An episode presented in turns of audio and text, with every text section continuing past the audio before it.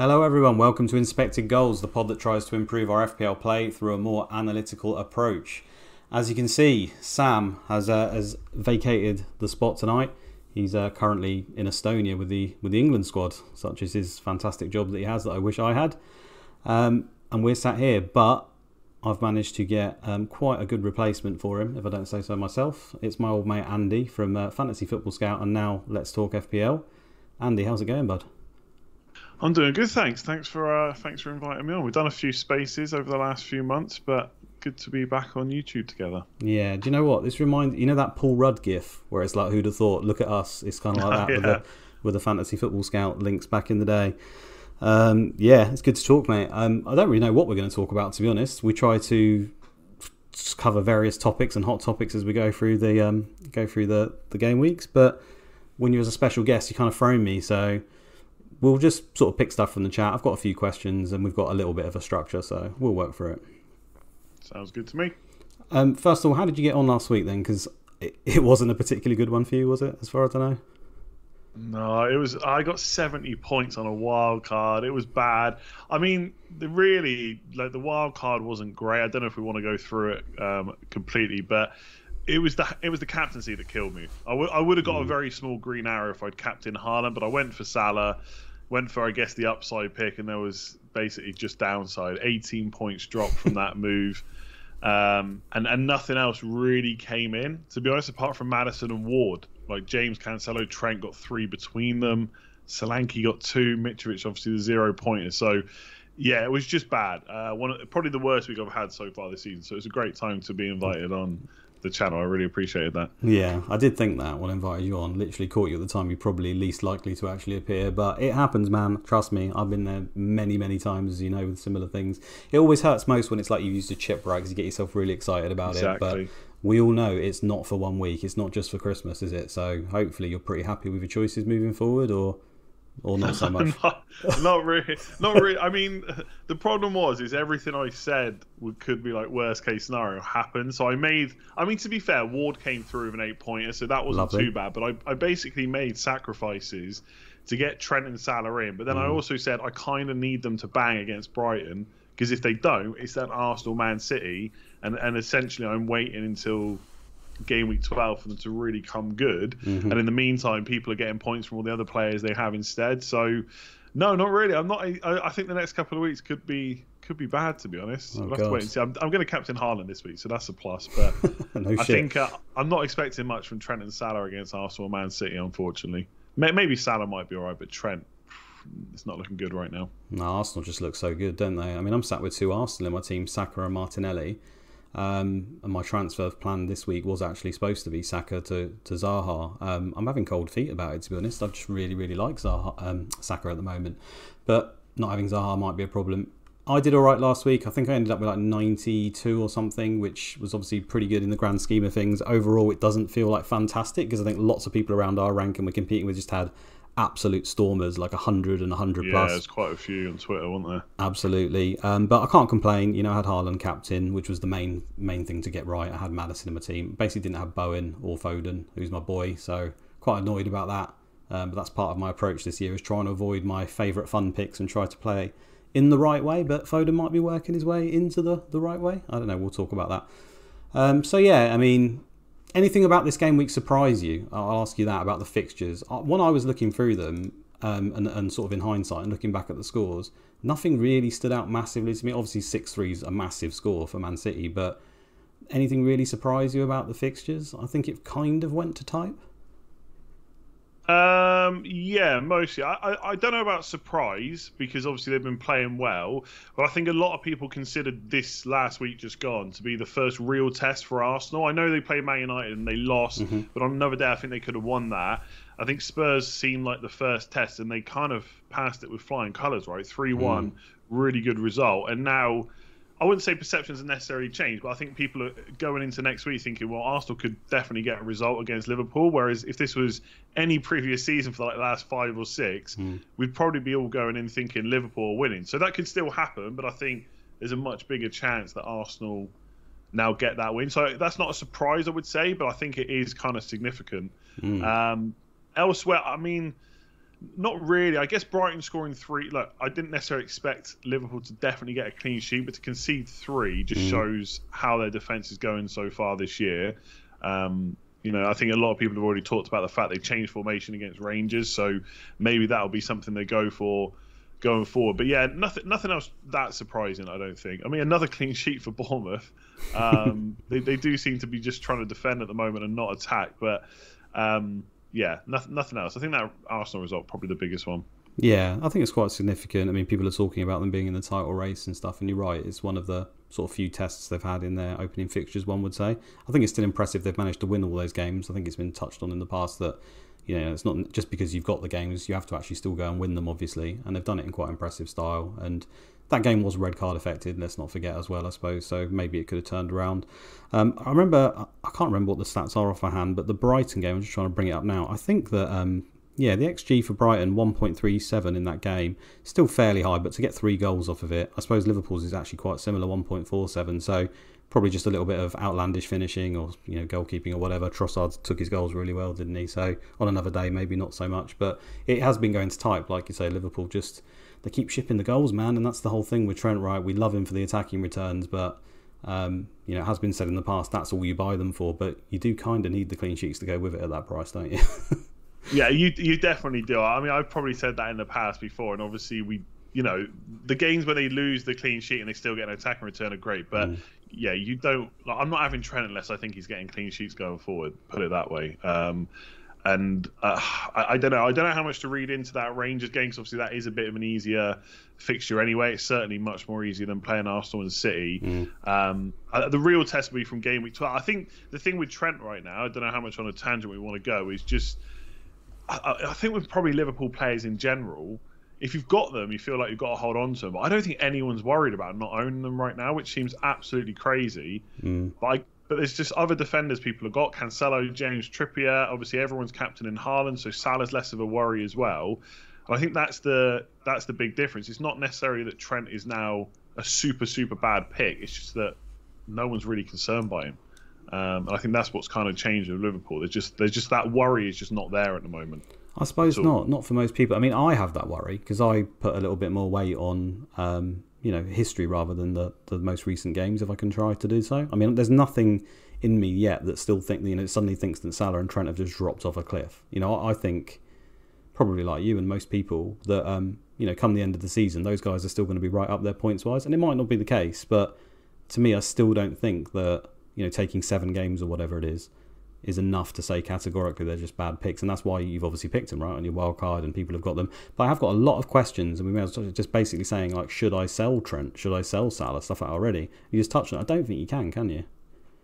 I, think um, I, I, spoke about this on the video today. I think if you're going to do it, it's, it's really got to be now because I don't see why you would hold them for for Arsenal away and Man City at home and then sell them right mm. for game week 12 onwards. I think if you've got them at that point, you should definitely keep them.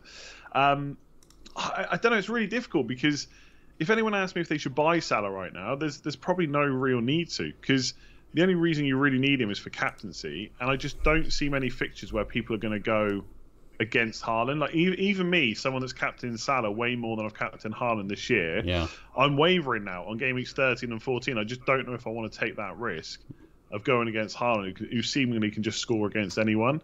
So selling them's a bit trickier. I feel like. I feel like most people's teams are not so good that they've got the luxury of selling Salah, and I do think for game week 12 he's a good option in the blank. I think then it's Nottingham Forest. I mean that's one yeah. of the worst defenses in the league. I think as bad as you might think Liverpool and Salah have been, there's goals in that, and people keep saying to me things like, um, you know, you've got to take the Bournemouth game out of the data because they excuse it, they scored nine goals, but that just shows what they can do, and they're about to play Nottingham Forest, who are arguably even worse. So, mm. Yeah, I don't know about selling him. I, I think for me, if you if you're going to want him back, then I don't think you sell him.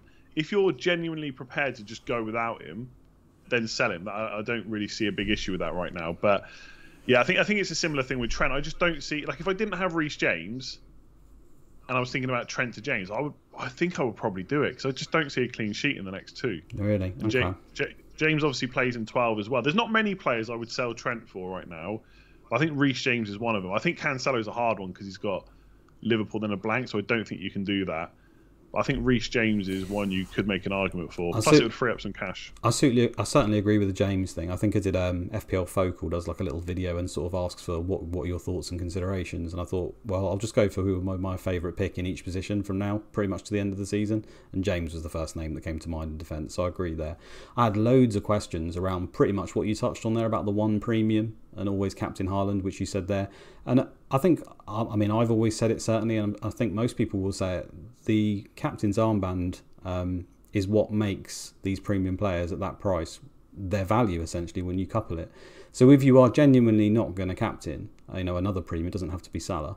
Um, and you are just solely going to do Haaland, then I do agree with doing that because I think that is probably better for your team.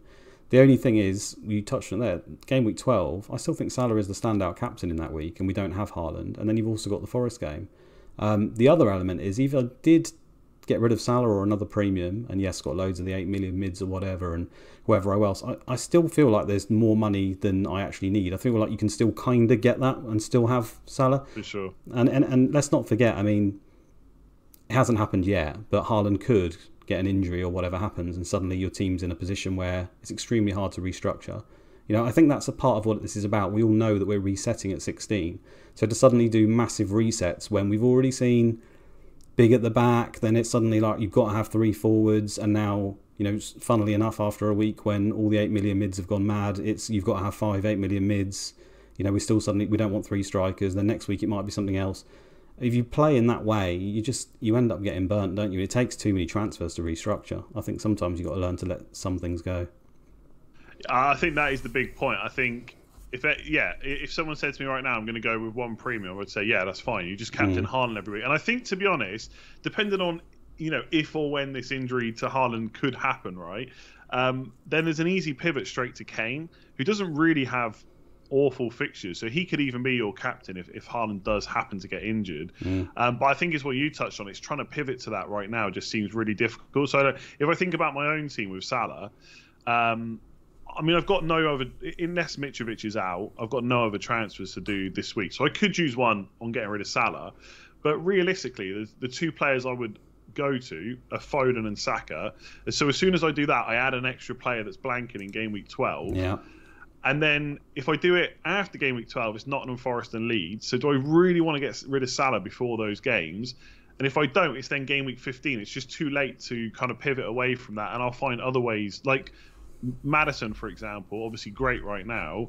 But in 13 and 14, he's got Wolves and Man City. So if I want to get Foden or Saka in, that is the way I'll probably do it, is to get rid of Maddison. Yeah. So I, I think it's just, it's having enough transfers to pivot away from it and is it that many more points? I'm not sure. Like Sertalp did uh, put a tweet out earlier. I think he ran some some testing, like uh, one premium, yeah, yeah, one premium versus two, and two came out on top more often than not. I think I'd have to go and find the tweet to be sure, but I'm, I'm pretty sure it still worked like that. So. Yeah it is good, and yeah, I wouldn't, I definitely wouldn't argue against anyone that wants to permanently captain Haaland, but it's just pivoting away from two premiums. I'm just not sure that's worth the transfers right now. At least not for me. Other people might be in a different position. Absolutely, and um, you touched on it there, but we're going to look at the review wildcard team that I put together um, this week, and actually, it's got three premiums in it still, which might wow. surprise some. Okay. So it's got yeah, Kane, that does surprise me. It's got Kane, Salah, and Haaland still. Um, it did until I excluded Kane in order to. There's various uh, versions of it where it would sub out Haaland for Kane, which I just wasn't having and I didn't know oh, what yeah, would do, yeah. so I ended up excluding him. But that originally did have. But we'll look at that in a bit. Um, you touched on something there as well that I think is just going to guide us. It's too early, isn't it? Is the, is the fact that Mitrovic, we just don't really know what his situation is. Um, we need an update really around his injury, unless I've missed it. There hasn't been one. Um, when I was looking at sort of the Elite 1K ownership for Mitrovic, it's crazy high. Like it's 96.8% I'm looking at between the elite managers, which is you know the sample I think is the most important to look at. And um, you know if he's out for multiple weeks, then suddenly all our transfer plans suddenly pivot, don't they? Um, even wildcards or whatever. Not that I think anyone particularly is doing a wildcard this week, but um, that's going to have probably a big effect. I think if he's out for one week, which is what um, maybe we, we, might anticipate. Um, I, don't, I, don't, know what that's based on. That seems to be the vibe that I'm getting that he might be out for one week. Um, benching probably still seems like the most sensible thing there, doesn't it? Um, people like me, I mean, I've got Nico Williams and Patterson on my bench, and that was unlucky because Patterson got injured straight away. Nico Williams, you know, he might still play, but I think off the base of last week, there's at least a little bit of element of doubt there. Aurier was pretty good when he came on, wasn't he? So suddenly I might be extremely thin on my bench and then have Mitrovic. So these is how quickly these problems can come around to you. Um, yeah, so I think that might affect us quite a lot, to be honest. And it might, you know, that's why part doing these pods early sometimes can be um, can be a bit of a pain that way. I'm sure you know about that because you stick out videos all yeah, the time, yeah. don't you? Anyway. Yeah, we, we, we don't know. You're right. We haven't. There's been no update. I, I do wonder if that's maybe because there's going to be good news. That's what I'm hoping for. Like Fofana, for example, goes yeah. and gets injured yesterday. We've already got an update about him. Um, so yeah, I'm kind of like you. I don't. You you said it earlier that you know a couple of weeks ago it's like we've got to switch to three four three. There's so many forwards. But if Mitrovic is injured and I've got to swap him, then suddenly I'm not really sure there's too many out and out, like too many forwards that I really want to go for. No, I think so it I'm would be um, it would be Haaland and Jesus, isn't it? And they both blank in twelve. I think if anyone yeah. was saying you have two up front, I think you probably say from now to the end of um, you know when it comes to World Cup and sixteen. Uh, you know, Jesus and, and Haaland probably score the most. Maybe Kane you could throw in there as well, but obviously yeah, the value. Oh, so expensive. Yeah, and and obviously they don't play in twelve. I mean, that's the way I would look at it. Outside that, it seems quite scarce now. Yeah, I, don't. I mean, there are like there are other forwards you can go for for sure, like Wilson, Toney, Scamacca, even mm. maybe even Martial. But they kind of Steady. all come with they all come yeah they kind of all come with slight issues either minutes are possibly a concern fitness is a concern excuse me or, or in toney's case i'm just not actually that sure about the fixtures right now so it's, it is a bit of a tricky one i'm like you i've got nico williams on the bench i'm now suddenly worried about him uh, and i'm also really annoyed with myself because i had the money to put trippier on my bench on wildcard and i didn't do it and now i can't afford him so it's uh, yeah, I, I need Mitrovic to be fit. I think. I, I, and, and to be honest with you, I, again, I don't know if we're going to talk about it later. I'm not actually sure what I will do if he's not fit or if he's out for weeks because part of me thinks just save the transfer and maybe reshuffle to a back four, mm-hmm. possibly. Mm. Um, but I think it's like you said, Shamika, we've only got a few weeks till 16. I, if I do reshuffle, that's it then. I can't go back. Yeah, and you're booking, and you're kind of booking in transfers, aren't you? And it's the fact that you've yeah. got, we've got to, um, you know, incorporate a blank into this as well that just makes it even harder to reshuffle and pivot, I think. Um, anyway, I've brought up on the screen here the team ratings XG, uh, which I've labelled it anyway, which comes from FPL Chase, our, our old mate, who basically does all our graphics for us because we're too lazy. Uh, he's fantastic if you don't follow him already. He does a lot of this stuff. Um, he's basically got the adjusted XG from game week 10 to game week 16 uh, on the expected goals scored by each team. Um, right at the top, we've got Man City, no surprises. I suppose maybe there's a surprise in the fact that they blank in 12 and they're still top, but you know. I mean, they've been ridiculous again, haven't they? Like, yeah, I, I, get it. I fully get it. Absolutely. You got Liverpool right there as well. So, um, you know, with, with Trent and Salah, you know, potentially not the worst there. Uh, Arsenal finish uh, are in third, and they've got a blank as well. I mean, that is probably slightly surprising. Um, but their fixtures, they're tricky, aren't they? Because their fixture just before in Leeds, and probably their fixtures just after, certainly the, the next two after, are good enough. And FPL Review does really like Saka. I was looking at the expected points, and he's still really, really high up. And that's why I was talking about quite nervous taking him out. Actually, like I pretty much have to do it. I think to have twelve, um, to have eleven players in game week twelve because of my injuries to Patterson and possibly Nico doesn't play. Um, but I don't feel great about it because Saka... Have you got two free transfers or just one? I've just got one, but that. Okay, it's a bit harder then, yeah. Yeah, I mean, if you look at the projected points for these guys on review, anyway, Zaha's got 31 and Saka's got 28.6. So we're talking about two to three points, which can be quite significant. But over over six games, that's not a huge amount. There might be a transfer elsewhere in my team I could do, for example, a Patterson or an Nico to a playing player. That's probably going to help me more, especially if then I actually get 11 players out in 12. But anyway, that's talking about my team specifically. In terms of this data, is there anything that surprises you about this? I mean, the fixtures obviously it's tried to account for them. It's adjusted based on the fixtures and the performances, but we've got we've got the best teams at the top, which has been the same way all season pretty much. The fixtures have an effect, obviously, but how much of an effect? Um, these names just seem to be there all the time. Your your team, Man United, is set there in sixth, and I've seen a few questions about them actually as well. So, does any of them actually interest you beyond the Bants? Uh, is it Man United attackers? Yeah, mean, yeah. We've got questions about it. We, we literally. Yeah. I'm finding, off. see if I can find his name to name drop him. But yeah, crack on. Yeah, I, I, think that there's only two we should really be considering, and that is Martial and Rashford. I, I don't think Antony. Like I like. I, I, like most of what I've seen with him so far. I don't think he's going to be an FPL option anytime soon. And Sancho, uh, we, I mean, we could go off on a tangent, but I just he just had hardly any good games for Man United, and he just never really looks on it. So I think the only two I would look at is Rashford and Martial. But Martial's only just back from injury, mm. and so I just worry about his minutes. I think he probably will start, but he isn't probably going to get much past 60 or 65, and there is a chance that he just doesn't start as well. So mm. that that's my problem with them. And then the fixtures, I don't know. I know, I think Man United attack as, as bad as Man United are, the attack still isn't that bad. Um, but I'm not I'm not overly keen on the fixtures. If I if I recall, I'm just no. bringing it up now. Yeah, they got to play both Spurs and Chelsea in game weeks 12 and 13. And, I, and, and given how we approach the Man City game, I know these fixtures are, are, easier than playing against City. I still worry though about whether the team will just sit back and just like they were so afraid to attack against Man City. Um, so I just don't really like the next four, if I'm honest. And, and even Everton away, like I know the date. This is where the date is terrible, isn't it? yeah. yeah, Everton. Like according, this is where I get conflicted because the data for Everton is that they are still a bad defense mm-hmm. But I don't know if they are that bad. And like you got Idrissa Gueye there now, and Onana's playing all right, and Coady and Tarkowski are doing okay as well. I just, I don't know if that's a a great fixture. I, th- I think with I think with going going away to Everton, you almost like have to score early, and if you don't, I think they'll just make it tough. Yeah. So I just I just I'm put off by Man United attackers. I just don't think they fit in very well with the current picks that people have. I mean, they're playing five at the back, and they're definitely a defense first team. And you're right, they've improved their team. I don't think anyone can can question that. Um, they were an absolute shambles before that.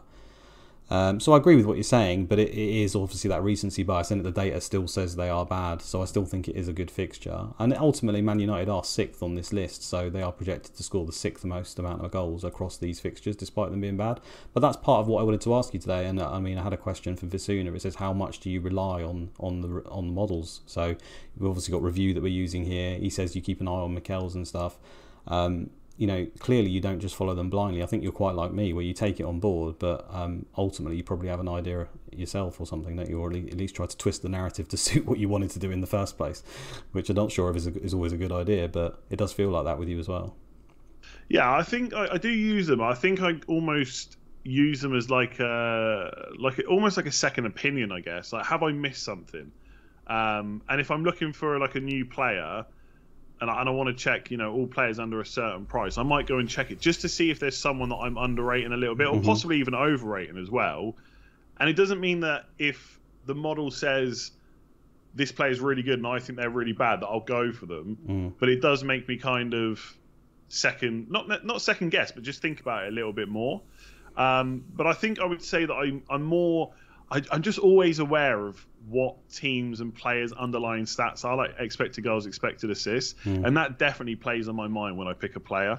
I do find it difficult to completely ignore that. Um, like I just, I just won't mostly now make a completely vibe pick. I remember how I used to play. Mm-hmm and I would do that. I just can't do that now. I find it really difficult. So, for example, like for Liverpool, I know you've obviously got it up on screen everyone's telling me Liverpool playing really bad, and I can see it. Right, they're not playing as well as we would expect them, but I know they are still top two for expected goals so far this season. I know that Salah's numbers are, I think, better than his second season for Liverpool, yeah, and they like are the same. Seven xGI or something per night. Yeah, 0. Point, it's 0.71. Yeah.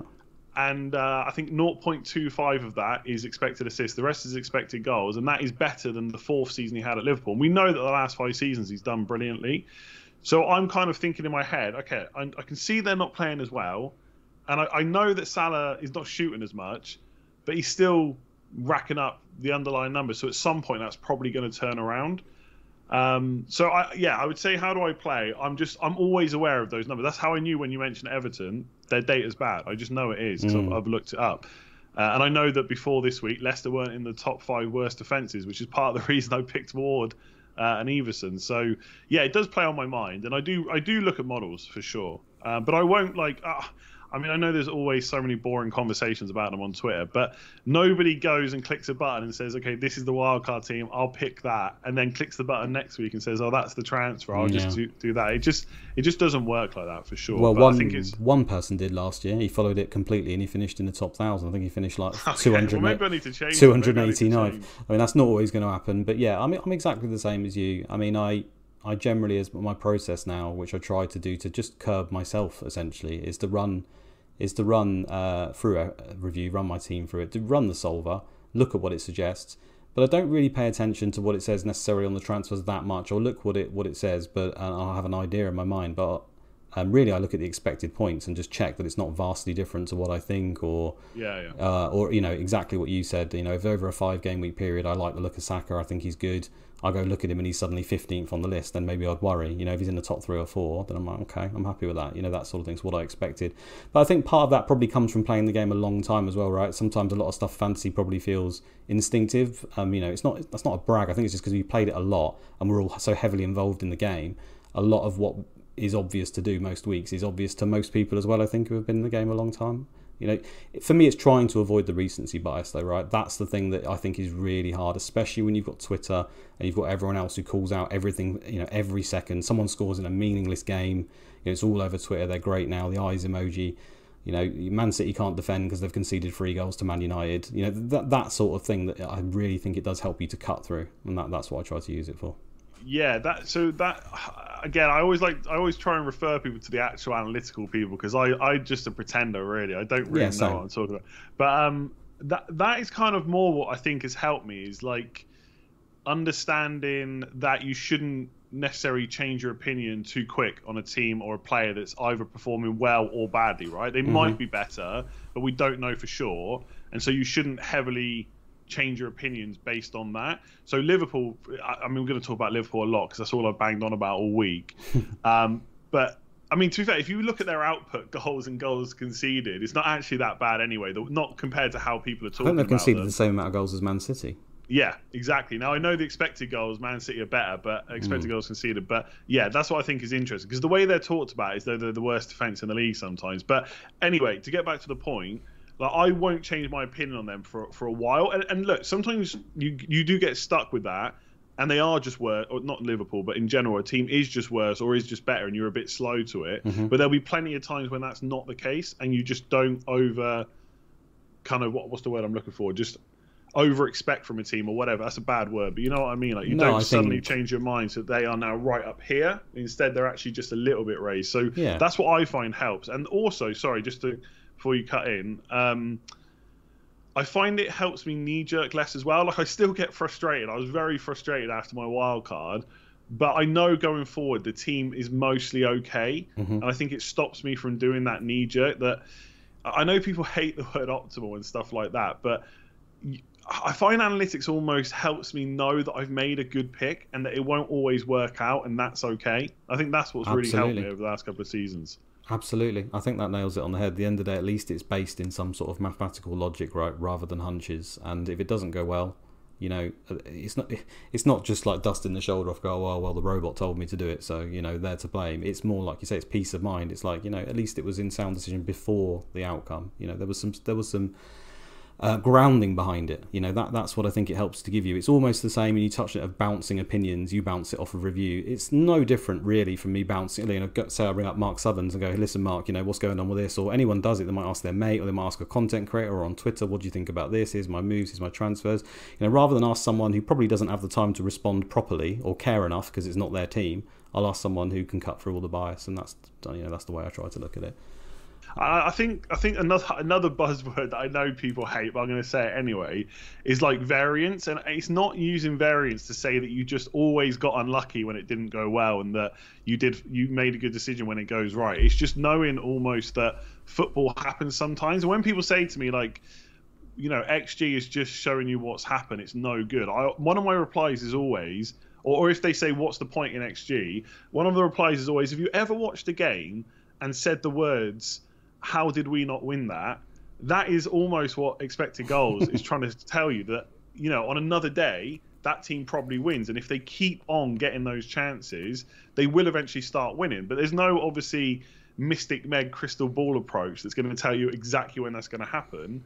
So you have to try and learn to trust it. And some like it's like it's a bit like the Jesse Lingard thing, right? I, I, that's still in my mind that he was probably overperforming a little bit, and I didn't jump on him, and he carried on doing really well. But there'll be plenty of players where I did the same thing and they didn't carry on. I've done yeah. better, like Bernardo Silva, for example. It's over so, many examples. That's right. You might you might not get everyone right, but that's the approach, isn't it? If you do it hundred times, you might get eighty-five of them right and fifteen not, and that's the the general approach. I mean, there's far yeah. worse ones than that. We've had Etienne Capoue hit about six goals in six weeks. yeah. We've had I mean, Lee Cattermole scored three times in three weeks. You know, and it's very hard to say to someone, you know, oh, I should get this guy because his, you know, his role's changed in the team, and Capoue's suddenly a, a, great goal scorer, and he's scoring points, and he's 4.5 million. You know, you can't really say to people, look, don't do it, um, because then you look like an idiot when he keeps scoring. But ultimately, is it probably a good decision? I mean, I don't, I don't know what Capui did after that, but I don't think it was very much, right? No, not, not a lot. I don't think.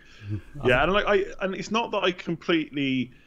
I'm not one of those people that completely brushes off like conversations that aren't analytics, right? About form or how a team is playing, they're looking good and stuff like that. I mm. just, I just don't use it a huge amount to inform decisions. And again, sometimes you just get it wrong and that's kind of fine. Mm-hmm. So that's kind of how I approach it. I would say I do use models, but it's more just having that that expected goal data in the back of my head all the time. Yeah. And um, just knowing that football can happen sometimes, and um, you know sometimes it'll be in favour and sometimes it won't. And ultimately, we're playing a game that lasts for 38 weeks, and we're having to base it on extremely small samples a lot of the time, right? Yeah. So how much use a lot of this is is questionable, and that's why you know, especially in terms of review and their model, they put a lot of weight on historical data, right? Which people struggle to grasp. I think, you know, like the whole Salah thing, he's not performing. Oh, trust me, trust me, I'm getting it in the neck every single day oh, about oh, Salah. I need him to, I need him to score soon, honestly. See, I, I, in the past, you see, when I just decided to do whatever the hell I want and not care, I wouldn't have Salah, and I'd get it in the neck non-stop for, sure. for not having him. You know, I'm used to that. Um, I've also brought up his team ratings here for expected goals conceded. So it's the same. It's the same chart essentially, but obviously the other the other side. So it, it's done it on clean sheets. Um, as you would expect, Man City, despite missing a game right at the top, expected to get 2.73 clean sheets over those next fixtures. Um, you know, Liverpool, Crystal Palace are in third, which is quite interesting. I think, on terms of Man City, they're worth talking about in terms of the defence right now because I think people, funnily enough, after they score six goals, kind of want to, to switch to, to three attackers. They don't want a defender. Um, I personally don't think it's about that. I think there's more to it than that, isn't it? I think it's more around the rotation, right? I think there just seems to be issues at the back. I don't really care the fact that they've conceded. I still would would put quite a lot of money if I if I had any on Man City keeping the most clean sheets um, from now till till 16. But I think it's who do you pick outside Cancelo or maybe Ederson. It's quite tough, isn't it? Well, yeah, you'd have to tell me that. To be honest, you're the Man City lineup guy. Like, I yeah, I, I definitely want Cancelo. It's part of the reason he was on the wild card is I'll either bench him in 12 or I'll ship him out with a transfer and get him back with another one. Mm-hmm. Um, so I definitely want, and I think the, the, easy explanation is he's the only one that I expect to play every week right now. Um, and so I would love to have a second one, but I just don't know who. I don't. Again, you tell me if I'm wrong because you're the expert.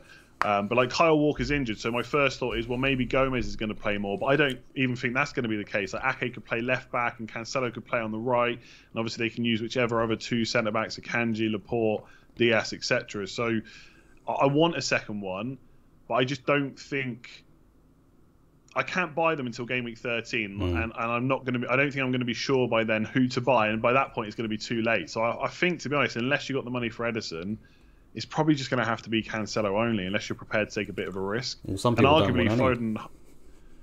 Yeah, I, I don't get that to be honest. Um, like I, in some ways, I'm a little bit annoyed that I went for Cancelo on wildcard because I did think they concede to Man United, and I do think they're going to concede to Liverpool. So that's two out of, out of the three since wildcard. They're not going to keep a clean sheet, and then they got a blank. But I think from 13 to 16 onwards, like that is possibly three or 4 mm-hmm. clean sheets for Man City. So I, I do want Cancelo. I, I, I, get what people are saying about whether or not he's he's too expensive because his his underlying numbers are not great this year. No. They're they're way down.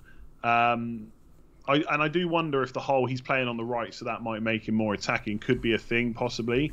But I, I just think it comes back to your earlier point that especially if you're only going one premium, it's pretty difficult to spend all the money. Mm. So th- there's way worse players you could go for than Cancelo. So I think I I think I still want him to be yeah. honest. I mean, for me, again, we're basing it on seven seven weeks really. I mean, Man City played seven games. Remind me, seven or eight. Anyway, they've played. Um, they played eight, I think. I've played eight. Okay, so they've played eight games. You know, and we're talking about a team that last season you wouldn't even have dreamed of getting rid of Cancelo. And we know that his role changes it's not just left back, right back, and people throwing this narrative. He played left back a hell of a lot last season. You know, people will say all the you know the dynamic of the teams changed because Haaland's there, and yeah, I'll respect that. But I think you can see in other competitions when Cancelo has been given slightly role. I mean, he's done fantastic in the Champions League. He's got he's got quite a few attacking returns in that so far. Um, it's also the fact that he just racks up bonus and the nailedness, right? That's the added things. I'm yeah. not even too bothered about the other stuff. You know, if he didn't get one attacking return from now till 16, but he played every game, um, and he was always in the frame for bonus, which he generally is, then he's still a good option because you're getting probably the only nailed, fully nailed on. Um, I'll say that now, he'll probably get rested, but uh, member of their back line, right? He is a little bit expensive for what he's offering, but it comes back to it. It's seven, eight weeks. You can't base, and I do see it a lot. I think online, um, you know, just just generally on Twitter or wherever on videos. You know, Foden's playing on the right now. He's a great option. Well, there's no guarantee he's even going to play next week, or even if he's going to be on the right, he could be on the left next week. Yeah, you can't base it on that. He does it based on the opponent. Um, so yeah, I still really am a big fan of Cancelo, and I can't see him leaving. Um, personally, I think Crystal Palace in three are interesting. I don't have any of them. I think because people are looking to um, make their defence a little bit cheaper. I think in general, I think that's been the, the general vibe I'm getting. You know, trying to get more in midfield and up front. They offer obviously some cheap defenders with here some you know good chances of clean sheets. They haven't really performed that well. Do you have? Do you didn't get any on wildcard? Did you from Palace? I did. Yeah. Oh, who did got you... Guéhi. Okay. So that because in game game week twelve they got Wolves at home, so I was looking for players that could cover that week. So I, I don't know how often I'm going to play them. Um, they got quite a few away games like Leicester, Everton, West Ham, Forest in there, but um, yeah, I, I, think it's interesting when you we've obviously talked about um, like we're playing on short sample sizes, right? So you can't like obviously you can't wait a whole season to see what the data is before mm, you use it on the no. season playing. But Crystal Palace are a really interesting one because I'm not sure where to put them because last year they were top five defense for expected goals conceded. Yeah. This year they're bottom five. So they've gone from like real, really good to really, really bad. I know they've had some pretty poor fixtures. Mm-hmm. I just wonder if they're more in the middle. But I just, I do think their fixtures kind of trump everything at the moment. So I do think if you want someone cheap, Guéhi's, pretty decent. That's who I've got. The, the other one I really like, which kind of corresponds to your list as well, is Zouma at West Ham. Mm-hmm. Um, the, the bad thing about him is the worst fixture is in game week 12 when a lot of people are going to need that cover because they play Liverpool away but they they've done really well so far this year. He's got goal threat. I think to be honest, he's probably the only nailed West Ham defender at the moment. Um, yeah. So I really like him as well. If people are looking for a cheap cheap option, absolutely. But I think your point there about twelve, and if we look at the, the graph, you can see the teams that have got the best chance for a, for a clean sheet there um, is really important. Then I think if you couple a very good fixture in twelve and then some decent fixtures after that, um, there's some names that stand out, and we've already mentioned some of them. But another one looks to be Dunk, or at least someone from. from oh, I know, yeah. From Brighton, I almost had them. Because he's 0.43 and 12, which is one of the highest. Um, and then after that, he's obviously got a, a really bad game straight off. I think that's probably Man City without looking at the graph. I think it is, if I remember rightly. Um, but then the games after that are fine, and he's a he's a big fan. On well, I was going to say big fan. Review is a big fan of him as well. So um, I'm quite interested in him. Estupiñán is another one where I think with him around, the minutes aren't quite as secure, right? And we've got a new manager, but it looks like he's probably likely to play that role if Trossard is going to kind of play up front like he was. It's kind of a little bit of a punt, but that feels a little bit more exciting than Dunk. You know, that's the kind of move I would have definitely done in the past, and I quite like, but I probably won't do. Does he appeal to you at all? Nah, I, I think it's just that, like you, I think in a normal season you can take a a bit of a punt or like in a normal kind of span of 10 to 12 games or whatever but for this one like if you're buying them you're buying them because there's a blank and that if they don't play you've mm. probably got no bench so i think you've got to play it safe um, I, am this whole episode is just making me annoyed about my wildcard picks because I really, I, I, even before he started coming up in the template on review and stuff, I really strongly looked at a Brighton defender to cover that week and for the couple of games afterwards. I decided to go cheap and get Nico Williams instead. And obviously now he's a doubt, so that that is kind of uh, mm. annoying. But I actually, it, I'm not quite sure what I'm going to do with my transfer over the next couple of weeks. But if I've got a spare one, I might look to bring in, bring in a Brighton defender. I might go for Webster instead, just to save the 0.1 million. Um, I think his goal for it's probably just as good. But I do, yeah, I do like Brighton. I think them Palace and probably the only the other one that I don't own, but I know a lot of people already do. I guess is Trippier. Like game week 12 mm-hmm. is second best only to Liverpool, and then and he's got, got some pretty nice, fixtures and attack and returns uh, as well. Are definitely a possibility. So, like for me, again, all comes down to how many transfers are spare. But I, am thinking of doing Cancelo to Trippier for 12, mm-hmm. and then reversing that afterwards. Okay. Yeah. Um, he just looks great. Obviously, for most people, they're just going to hold on to it, but I just don't have enough room. Well, I think a lot of people might do Cancelo to to to Trippier if they don't have him, or maybe Trent in that week, right? I think that'll be quite popular to sell Cancelo in 12, maybe for one of yeah. those two, depending on who you don't have. But I think alternatively, if you are looking to go cheap, then obviously the Brighton one does look pretty good at that point. Yeah. Um, FPL stomach. I'm just going to cover that question now, actually, because he says, "Who do we target from Brighton offensively?" I mean, obviously Trossard's just scored a hat trick, so he's right in the frame. I, when I was looking at Brighton's fixtures, I wasn't like massively, you know, I didn't find them massively appealing. But I guess there's that Forest game right in 12 that is just so appealing. Um, I go back to the expected goals; they are ninth on the table, so still fairly high, uh, very high in that particular 12, the 2.2, um, which is the highest alongside Liverpool. I mean, Trossard's just the obvious name, isn't he? Would you go anyone else, or would you even consider just getting him in? Because I've seen a lot of people saying, well, rather than go Zaha this week, I'll go Trossard, or I'll you know sell Mitrovic and I'll get Trossard instead, or something along those lines. I've got to admit, he does appeal to me. If Trossard outscores Salah in game week twelve, I might I might quit. Honestly, I might quit because I, I think given how everything's going, that is what people are going to do, and that's going to make me really annoyed when he outscores Salah. But um, yeah, I think it probably is him. Like I know Gross has had a fairly decent season, kind of up until this point, like three goals, two assists already. But Trossard looks to kind of be the main man right now. Obviously, there's a bit of you know knee jerk bias or whatever because he's just scored a hat trick, but he probably is the one to go for. Um, I think I think some people are looking at Welbeck, but I just I, I don't. I got to be honest. I don't know what his numbers are like, but he just he's just one of those players I can just never get behind. Like you just always feel like there's a run of blanks about to happen, and, and, I, and I, just don't. Think, right? Yeah, and I just think I look at Spurs, Man City away, Chelsea at home in the next five. Just doesn't really appeal. I know most people are looking because of game week twelve, but I just wouldn't use a forward slot on Welbeck. So I think it's got to be I think it's got to be boring and, and say, yeah, it's just Trossard, Trossard, I think. Yeah, I mean, review's still really high on Gross. It was high, and let, to be fair, it was high on Gross before the season started, so it, it certainly yeah. got that right. Um, you know, set pieces are a, are a thing, right? And at the end of the day, if he's getting the minutes, he's a good option. Um, I suppose there's just the element of doubt around the new manager. I think he was the first person subbed. I mean, it was away to Liverpool. He's not probably the kind of player that you can I think, afford to carry in a game. I'm not saying that he was being carried, but you get what I mean. You need everyone running around and trying their hardest, and Gross is probably one of the names that does that the least out of their their, their teammate. You know, Caicedo and Mac Allister are, are all over the place, aren't they? So I don't think there's too much to read into that, but I still kind of like Gross. I think he's okay, but I just think there's too many other midfielders right now. And Trossard, you know, if he is going to be playing up front, um, you know, his numbers are good, and I still probably do prefer him overall. I think he's a fine pick, to be honest. And, and, to be honest, looking at the fixtures, I, I, I think I think this whole cap. I know I know often people talk about captaincy, and then when it gets down to it, they, they get kind of get put off. But I think it's going to happen. I think I don't think he'll be higher than Salah, but I think in the community, like the people we're competing against, I think he could be right up there. Because I look at the fixtures, I'm just not sure where else people are going to go. Really, yeah, exactly. Um, like maybe Maddison against Leeds at home, especially if Maddison has done well over the next two fixtures, that might be a thing.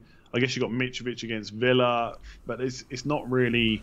Do you remember, Sterling against Brentford. Do you remember last season? Was it there was a week quite similar yes. to this where Kane and Trossard? Yes, and everyone went. Kane. Yeah, I went Trossard on that week, and it obviously works really well. But I think, you know, if I was to replay it again, Kane was the right decision, despite it, despite it not being the I'm right. I'm telling outcome. you, Trossard's going to outscore. it, the way, it feels like the way it, things are going right now. I can just feel it. But um, yeah, I, mean, I don't think it's a bad shout. I think I think Salah on paper will probably be the best option, but with, with his ownership the way it is, it's, it's probably not going to be that painful even if he hauls. So if you don't want to pivot to him and you just want to get someone cheaper in, I mean Trossard's only six point seven, so it's very easy to get him in. So um, would you sell yeah. Martinelli for him? Because I've seen people talking about that.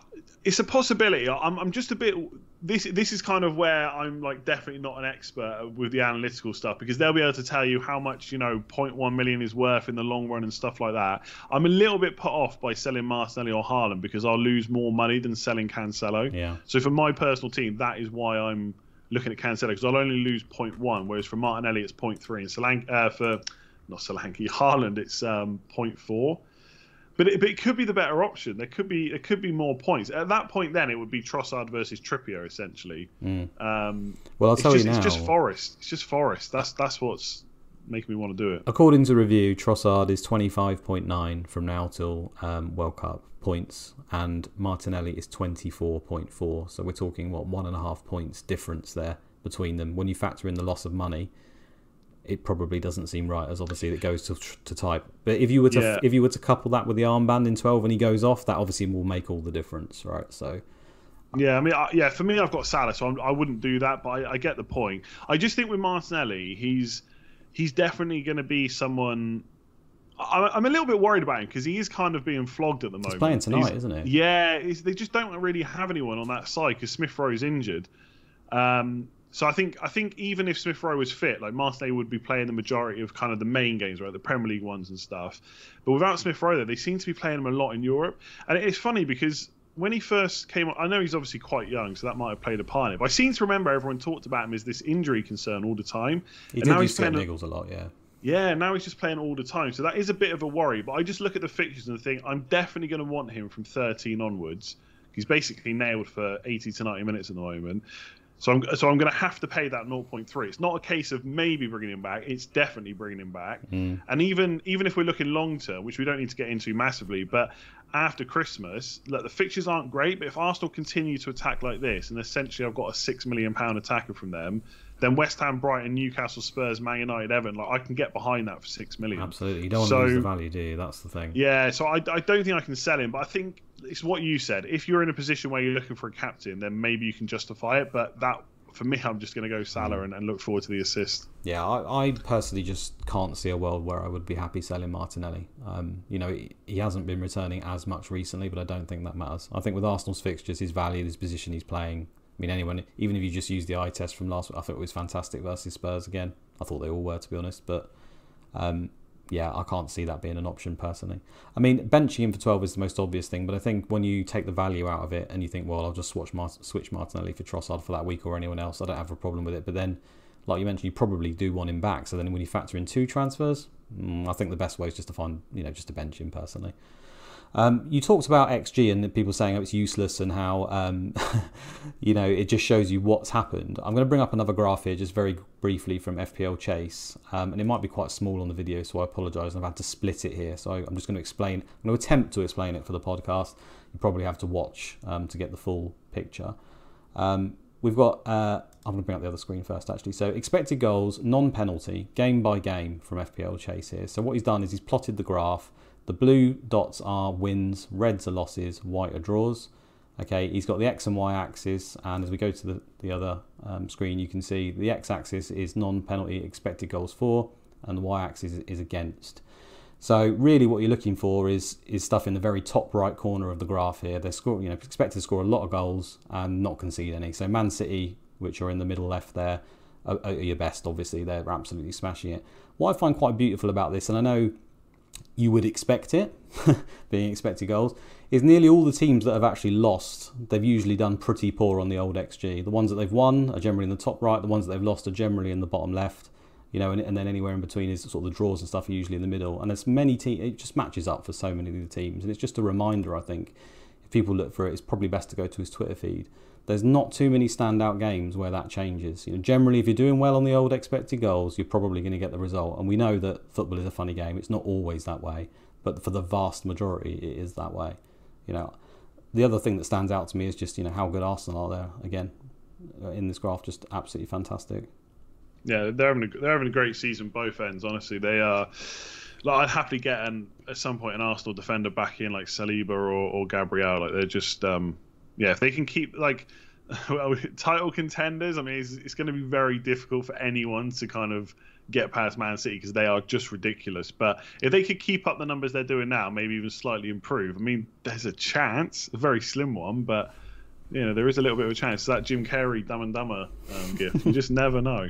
I mean, second or third looks pretty nailed on right now, but we've said that before, haven't we, about football and things can change very, very quickly. Yeah, for sure. It can be, sure. you know, one injury. Saliba gets injured and it might have a massive effect on him, you know, or even Xhaka yeah. or whoever. You, you, know, there's lots of players that are probably relying on quite a bit to stay fit. I mean, just drawing to Man City as well. The, the one game here that they actually conceded um, nearly close to, to 2 xG was the one game that they, well, not the one game, they did draw another one, that they drew it's, it's just beautiful when you look at it properly and examine each team how closely it matches even over a small sample. So um, you're not gonna you're not gonna be able to sell it to me that it doesn't matter. I'm afraid. Yeah, I think I think it's like. I think it's hard because you sometimes you've got to hold your nerve through bad results, and it's, it, is, it can be difficult to do when everyone else has jumped onto you know the player that's performing really well, even if the numbers don't quite match up, and you're trying to you're trying to hold firm, and it just doesn't work out. And then mm. it, when it does flip, they just jump on that player anyway. So it can be difficult, but yeah, for the most part, it's decent. And, and anyone that doesn't, if people don't want to use it, that's fair enough. But I, oh, I don't like the I don't like the idea that it's just it's it's useless. I, I think what annoys people sometimes is like someone would just be out trying to have like I mean, for want of a better word, like an eye test conversation about a game, and someone would just jump in and say, "Yeah, but the XG said this," and like that just doesn't help. I think that's when people get annoyed. Yeah, oh, absolutely. Um, but if they're using, if they're quoting one game's worth of XG, then that's also not particularly useful exactly, either, right? Yeah. It's good. To, yeah, exactly. that, that's the general point. I don't think that's particularly useful either. I mean, look at Spurs right here. You know, uh, they've all the games where they've actually been in the top right corner, so generally done better for for the XG conceded, XG um, uh, four. They've won all the other ones where it was fairly mediocre, they've drawn, and the one where they were terrible, they've lost. I mean, the, the, that's not always going to happen, but it's beautiful for Spurs. Yeah, yeah, it's, it's nice to look at. I, I, don't know what to make of Spurs right now. I just like Kane is is super consistent, but they just they don't strike me as. I mean, they just scored six past Leicester, I guess. So I don't know. I was about to say they don't strike me as a team that's going to go and score loads of goals, but they literally did like a week or two ago. So I don't know. And like defensively, I'm just not sure about. And like we all had super high hopes about Perisic and I, just, I, what do you think about Spurs? Right, are you looking at getting any of their players in? To be honest, I haven't had any Spurs all season. I've not had a single Spurs player. I've not had anyone. Um, that's not by complete choice. You know, there's been plenty of times where I've wanted Perisic, and there's been plenty yeah. of times where, I mean, I would have had Son for his hat trick if Paul O'Keefe said he was starting, for Christ's sake, um, but he wasn't, so I didn't have him. So I was actually on wildcard that week. Um, but yeah, I mean, I'm, I'm, with you. I think they've gone through. I mean, Conte's obviously a world class manager. I know people poo poo Jose Mourinho, but he was a very good manager. I know he got a tune out of Son and, and Kane, but a big criticism while his, t- his time was there that Spurs, you know, they did this kind of thing right. They weren't as good as potentially they could have been. They were more the counter team. They conceded possession, and when you're when we're trying to pick players that are going to dominate, like in Man City, we're all spoiled by Man City. We want our players basically, you know, generating huge chances all the time, XG on top of the game, all, every single game, and that's not going to happen. But there are teams that are a bit closer at the moment, like Arsenal and Liverpool have been. And when you watch Spurs, you just don't get that vibe. And whether that should matter or not, I don't know. But it when you couple that with extremely expensive players and the fact that I think in any given fixture you can't guarantee. I mean, you're saying uh, I saw Mark Sutherns on um, on Blackbox saying he's really happy to get uh, the Spurs players versus Everton, and we've been through this already, right? You just said the Everton data's really bad, but would anyone be surprised if in the Spurs game when they played Everton, Everton just tried to grind out a wonder one That's the, particularly the kind of game I think that Spurs have struggled with. They seem to struggle with breaking down teams, which is you know, it's the one of the it's the hardest thing in football, isn't it? I think when you've got a really good United thing, right? Yeah, thing. exactly. Um, and you know that could easily just be four 0 because Spurs are great and you know Everton are bad as we've discussed. But there is a world you can see where they will just grind out, and that's what they will attempt to do. Um, and Spurs just generally struggle with those kind of games. I think. It, yeah, I, I, think one thing that's really interesting. Uh, again, this sometimes you Uh, it's like you know people know it, but I, I, I quite like seeing the numbers. Is when you look at expected goals per ninety so far this season, Spurs are fifth, right? So not bad at all, one point four five. But Newcastle are ahead of them. I think I think how well Newcastle are doing is surprising me a bit. Like I had a lot of lot of discussions with people. I didn't think they do as well. Yeah. Yeah, like I kept saying, like I know they've improved. I know they're a better team. I'm still not sure I'm as high on them as you lot but they've been brilliant so far. Um, so so there it's that's why I'm looking at you know if I do replace Mitrovic, Wilson might be an option. But just to come back on Spurs, I think I'm still half tempted to look at Perisic because I think a lot of their mm-hmm. fixtures from now until game week 16 are pretty good, and I think his minutes are going to be pretty decent as well. Like I think I think it's almost like I'm going to say Haaland, but I'm not sure it's a good comparison in that Conte's always going to play him as much as he can and just try and rest him as much as he can at the same time. Um, maybe not quite the same as Haaland, but hopefully you try and get the point I'm trying to make. If he can start him, he's going to start him. And bring him off gonna... if they're comfortable, right? Yeah, yeah. I think I think at least I was thinking at, at one point that he could easily start just missing games. I, am just not sure that's going to happen. Well, not at um, the moment, especially with Emerson yeah, out. He doesn't seem to trust exactly. all the right backs. Um, I think the thing, the appeal with these guys, right? Um, we all want a defender that has some sort of attacking output. I think that is the meta, and it has been a long time in FPL. You have to get defenders, I think, in general, that have some sort of attacking output. Okay, not not all of them. There are players like Saliba and, and Gueye and stuff like that that can do a job at those low prices. But the way the game is priced, it makes you want to pick those guys. And then when the likes of Cancelo, Trent, and James are extremely expensive and maybe not got games or the clean sheets are happening, instinctively, when you want to move down, you start looking at the bracket. Well, where's the next guys that are attacking and have got chance of clean sheets? And Perisic just instantly jumps out. Right, review keeps recommending me Cucurella. I don't think he's attacking output is anything like that, and I'm a bit anxious to maybe put him in.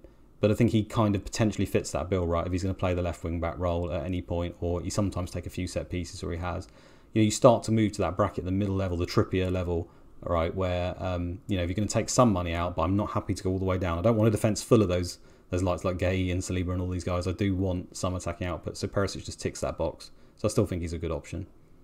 Yeah, I'm possibly. Um, yeah, I don't know. Maybe looking at it in game week 11 for Everton at home. It's just whether or not I want to hold on to him because I, don't know about the fixtures. Like the Man United away, I could see Man United scoring. Liverpool at home, you see Liverpool scoring. Newcastle at home, I've just said how good Newcastle's attack is. So it, they haven't got easy fixtures, but there's plenty in there you could see them grinding out. Um, grinding out a clean I think sheet. it's hard so I, to find the clean sheets, though, isn't it? That's why we pick these guys. It's maybe they'll get one, but it's the, the attacking output. Maybe we fall foul of this all the time, but you know, you, you can quite easily fill your team with people that you think are going to get clean sheets from some of these lesser teams, and they cost 4.4 million. They have no attacking returns, and you're basically looking at a two or six. You, you know, that's what's going to be, isn't it? Well, maybe even a one. yeah, but I always want to. I always want to. Yeah, it's like you say. I always want to chase. You want to try and get someone who's a bit more attacking. It's like Cucurella you mentioned. I, I'm not. I'm not sure about him. I don't think he's going to play left wing back. He's, he's basically the thing, and he might play kind of left centre back and, and overlap a little bit. Mm-hmm. But well, now Fofana's out, it's probably a bigger chance of that, right? Yeah, I'm not sure what's going to happen there. I don't know if Koulibaly's going to move over and Cucurella plays left centre back or not. We'll have to wait and see. I think Chelsea are really annoying right now because they've obviously got a new manager and the fixtures are, are pretty good. Uh, there's a lot of away games in there but we're not quite sure what's going to happen because they've only had three games. The first one they played Sterling left wing back. The second one, Cucurella is ill. And then obviously the third one, he's back, but was he fully fit? Then Fofana, Koulibaly, and Silva play. One of them gets injured, so how mm. does he reshuffle that? Is Sterling at any point going to go and? I know he wasn't a traditional left wing back. I'm, I'm not saying that, but on paper that's where he lined up. So is he going to go back to that at some point? Is, has Chilwell got that spot nailed down? It's What's Chilwell's? isn't it? Yeah, what's Chilwell's fitness like? He's had a really big injury. There's a long period of this season where he just hasn't been match fit, right? He didn't get any minutes for England. Tuchel was hardly playing him. He just played twice in a row. Is that a good sign for his fitness? Or does that mean he definitely can't play the next game? And there's just all these question marks where I'm just not yeah. I'm not sure, and I want to go for it. But again, with the, and I know people always say you shouldn't let the blank cloud your you're thinking, but you do have to take it into account because if you buy Chilwell or Cucurella and suddenly they don't play, that is a problem in a couple of game weeks time. So I just I want if you could tell me right now Chilwell's going to play every game from now until 16, oh, I'm yeah. buying him this week, right? Yeah. But I just it's just not happening. So I can't. Um, no. Yeah, Ch- Chelsea defenders I just find really tricky right now do, outside of Reece James. I do think that. I mean, again, it's probably just based on the vibes and the fact that Potter obviously was there before, and I do feel like Cucurella will probably play every game, but you can't say that for certain. You can't say it at all. And like you say, it might be a left centre back or left wing back, but then they switched to a four as well.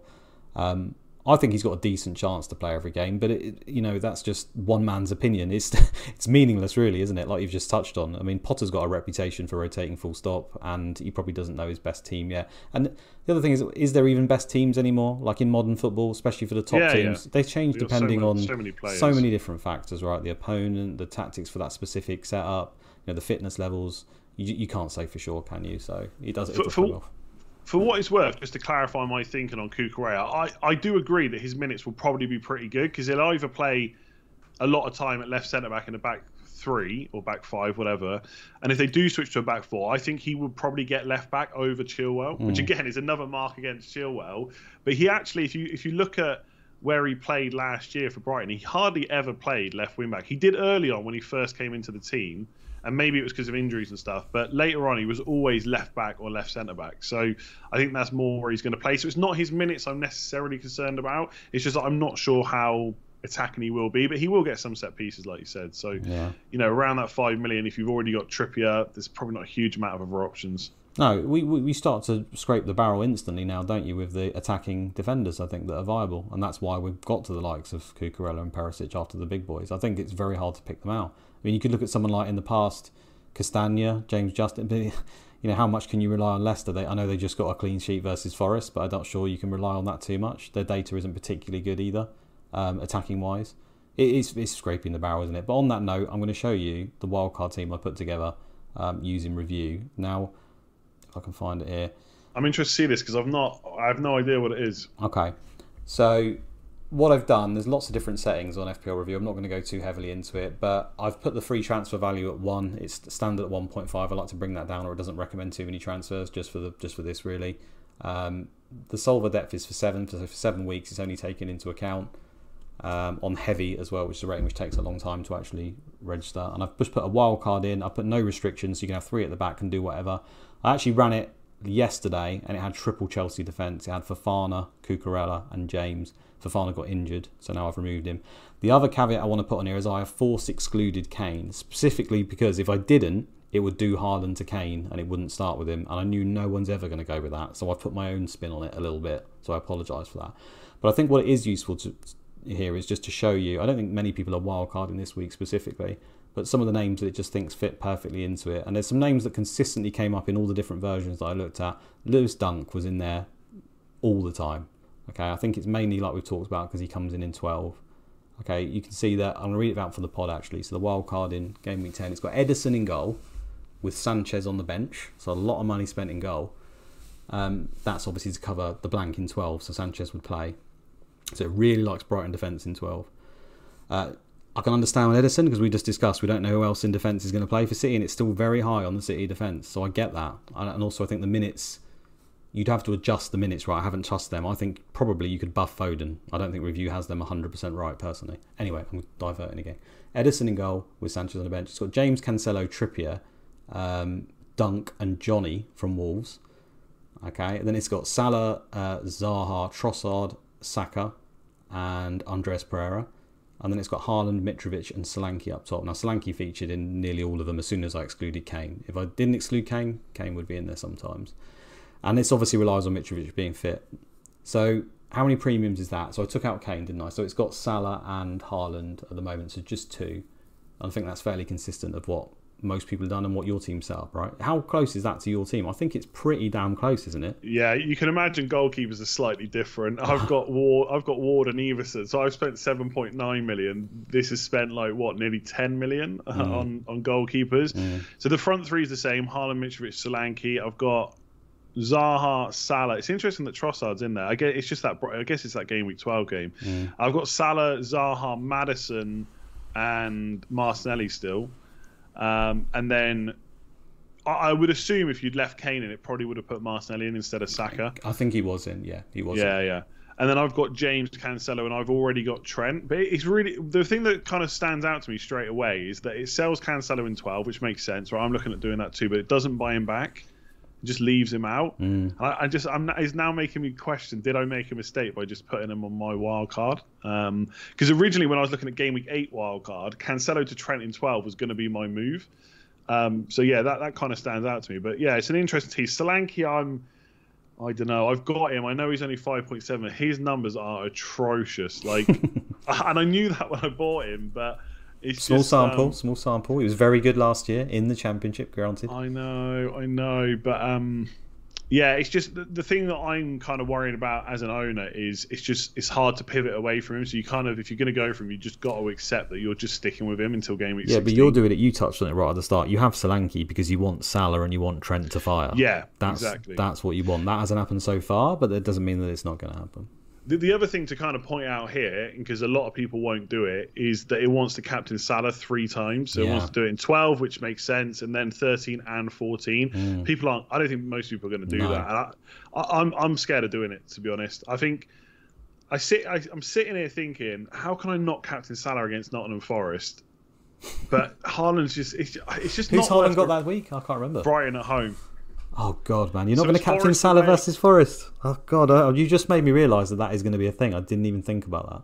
I, I, just don't know how. And this is the annoying thing where I know that I'm not saying that captaining Salah this much has been a good call because I knew at the time if I didn't captain Haaland against Forest and he scored like two or three goals, I would look stupid, and that's exactly what happened. Um, and now it's that tricky thing of like I'm, I'm second guessing. Am I now going to captain him against Forest because I just want to prove that he can still do it, or do I genuinely think that he is the best captain? And then on the counter, it's like, do I really just want to take that risk? Like, what is it really worth? Like, I think the problem with Haaland is you always expect him to score. So straight away, for there to be a big gap from your from your other captains. So like if I go for Salah instead of Haaland, he's already got to get at least six points. So Salah's got to get what, like 16 points just for there to be a 10 point gap, and and and Haaland can easily just get more than that. So it's so difficult to to justify the captain anymore. At least for now, it might like you know if in game week 11 Haaland had I'm trying to think now Chelsea away or Spurs away and Salah had Forest at home. That's different. I would probably still happily captain Salah, right. but when it's that close, I just I just don't think I can do it. I'm too worried. Well, that is that game week 14. Sorry, when um when Salah has Forest, is, isn't it? No, no. 13's for, Forest away. Uh, 14 is Leeds at home, and that week Haaland has Leicester away. And again, I look at that and just think the way Leicester have defended so far, even as a Ward and Ederson owner, like, am I really prepared to go against well, Haaland? I'm not sure I am. Well, Salah even at the moment is ahead in 13 by 0.4, so 6.2 points expected for Haaland, 6.6 for Salah. Now, this will obviously update as we get closer to it. 7.3 for Salah in game week 14, 6.4 for Haaland. Right, now you obviously buy into it in some way because you've got Salah in your team. We talked right at the beginning, right, that you wouldn't have Salah if you weren't going to captain him. I think that's right, right? And um, I uh, no, I'm saying it's I'm saying it's viable. I'm not saying I would definitely do it. I'm saying it's viable. I think. Yeah, well, now, now you're now you're edging the other way, right? So I think, given the advice we give out or whatever, if we're not looking to captain Salah, you probably shouldn't own him, right? You should just do the Haaland thing. But yeah, I but still probably would captain Salah in those scenarios. I, we'll see when we get there, right? But the Forest one in particular. I know, I know, I, I, know. I, I fully get it, right? That could be another five, six goals for Liverpool for sure. I got to be honest, right? And again, this is where I'm not fully, you know, super analytical FC or whatever. I, I honestly think I need to see Salah get a big haul before that game oh, for man, me to even consider it. That's the I, I, think I need to see it because it's just it's just not happening and it, it's worrying me. Like, I, I think I need to see it. If it doesn't happen, I'm gonna find it really. I just can't put up with the the pain it causes. And also, let me just double check, right? And again, this should not be coming into your thinking at all. But yeah, okay. So here, this is what makes it worse. Game week 13, the first game is Liverpool against Nottingham Forest. So if he blanks again, I know that's my weekend ruined again, and that Haaland's going to go and score a hat trick against Brighton. And I know I shouldn't look at the times teams are playing, but Haaland's broken me basically. Right no, now. I can understand that.